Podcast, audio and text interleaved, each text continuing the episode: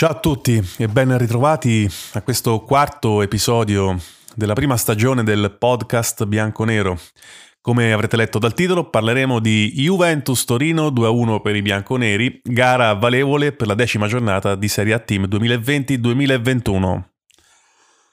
Fino alla fine, se c'è una parola chiave che vale sempre di più eh, quando giochiamo il derby, il derby della mole, è proprio questa. Fino alla fine una Juventus che all'89esimo trova il gol vittoria eh, con un'inzuccata vincente di, di Bonucci.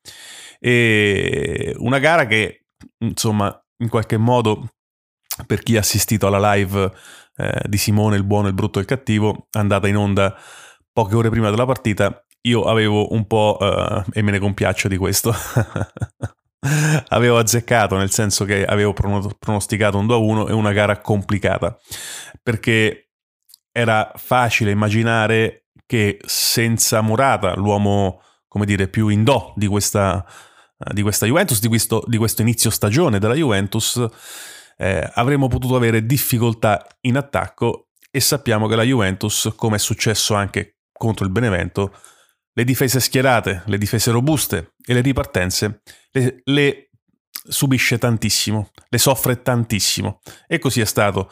Il fatto, e questo sinceramente non lo immaginavo, che dopo pochissimi minuti già eravamo sotto 1-0. Una partita che, come dire, è stata interpretata male, malissimo dai, dai giocatori nel primo tempo.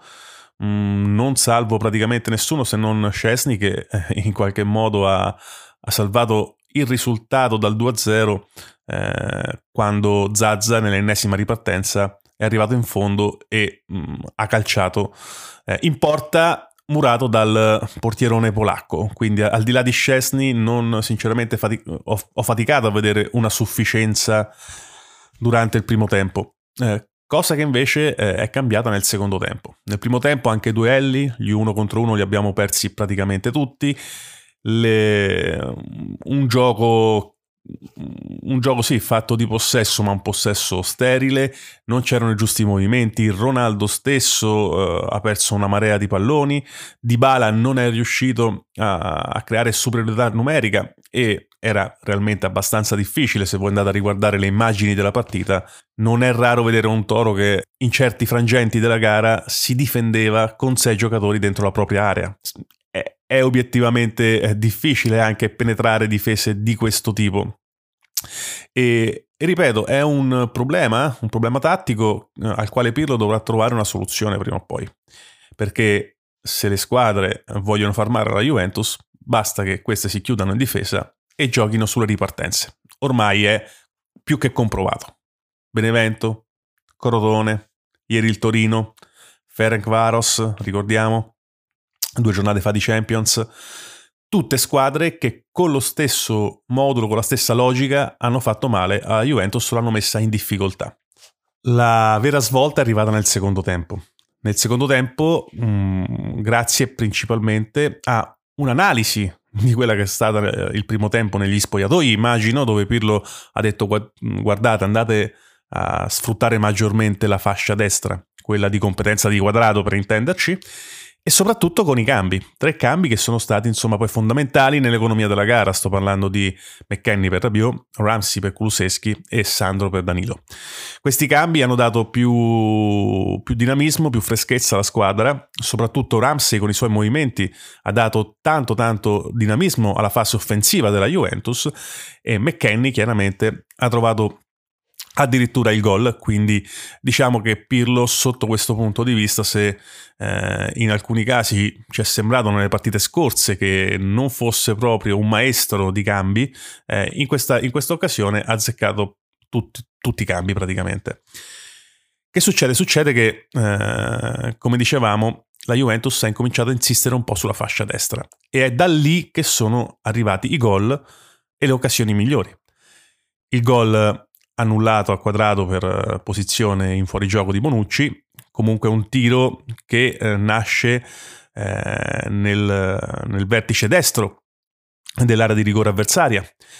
E poi tre occasioni fotocopia, ovvero il, il, tiro di Dybala che è stato bloccato mm, dal, dal, difensore da Yankton, mi sembra, se non sbaglio, che era un tiro praticamente a porta vuota, un gol già fatto, cross di, Lona, di Ronaldo eh, dalla tre quarti destra e, Ron, e Dybala con un inserimento eh, spara questo siluro addosso al difensore Granata. Il uh, gol, primo gol di McKenny, quadrato che crossa sempre da quella zona del campo, movimento a inserirsi di McKenny che di testa insacca.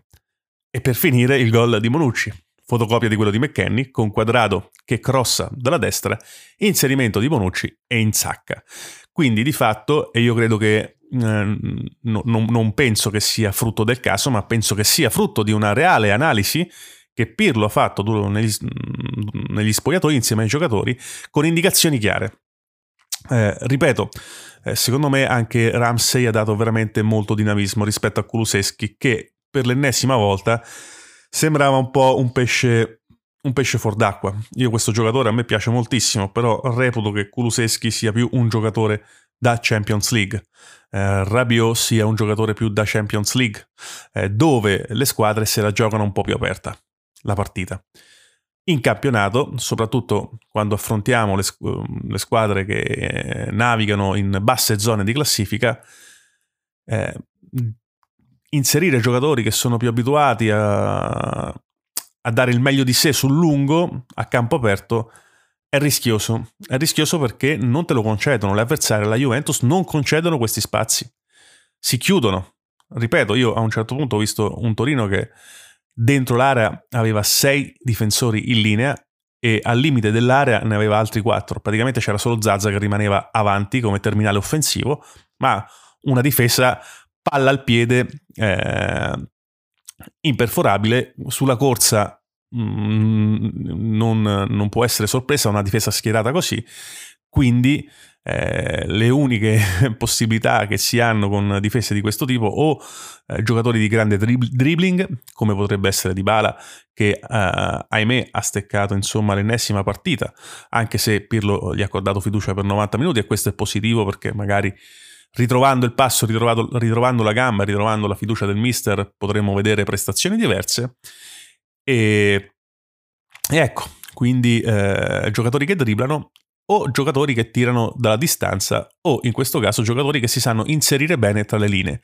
E qui vedo molto, molto, come dire, più utili a questo tipo di gioco Ramsey e McKinney, giocatori di questa tipologia, eh, piuttosto che Rabiot o, uh, o Kuluseschi, che invece secondo me sono più utili in un gioco di ripartenze, in un gioco più offensivo con due squadre eh, che battagliano a viso aperto, allora sì, in quei casi secondo me eh, forse tatticamente eh, sono più utili eh, Rabiot e Kuluseschi.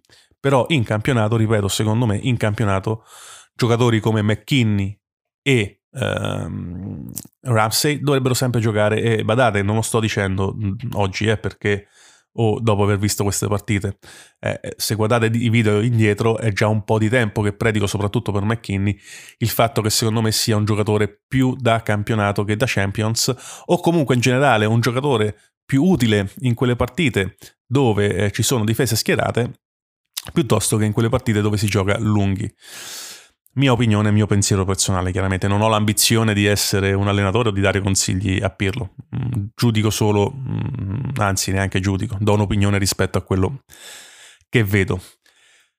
Ennesima gioia contro i cugini Granata, ennesima gioia giunta al novantesimo, eh, una vittoria preziosa per la Juventus, una vittoria preziosa per Mister Pirlo, una vittoria preziosa per dire, la fiducia dell'ambiente, una vittoria preziosa sotto tantissimi punti di vista e soprattutto perché l'Inter ha vinto in maniera convincente e quindi rimanere là, attaccati ai nerazzurri, eh, è importante in questo momento del campionato. Noi dobbiamo arrivare alla fine di questo ciclo, chiamiamolo natalizio, là in quelle prime zone di posizione eh, e aspettare magari qualche colpo di mercato dalla sessione di gennaio che possa dare alla Juventus quello che oggi non ha, ovvero qualcuno a centrocampo che faccia girare la palla in maniera intelligente. Un regista. Per adesso, grazie a tutti per avermi seguito come sempre. Eh, vi do appuntamento uh, al prossimo podcast, vedremo se lo faremo pre-Barcellona o post-Barcellona, probabilmente uh, faremo un podcast uh, successivo alla partita al Camp Nou e niente, vi ricordo insomma se avete piacere di iscrivervi al mio canale, eh, di lasciare un like o, dis- o, un dislike se non siete d'accordo con quello che dico, ma soprattutto di commentare perché a me piace creare un dialogo eh, con chi come me ama follemente questa Juventus. Fino alla fine, forza Juventus, alla prossima.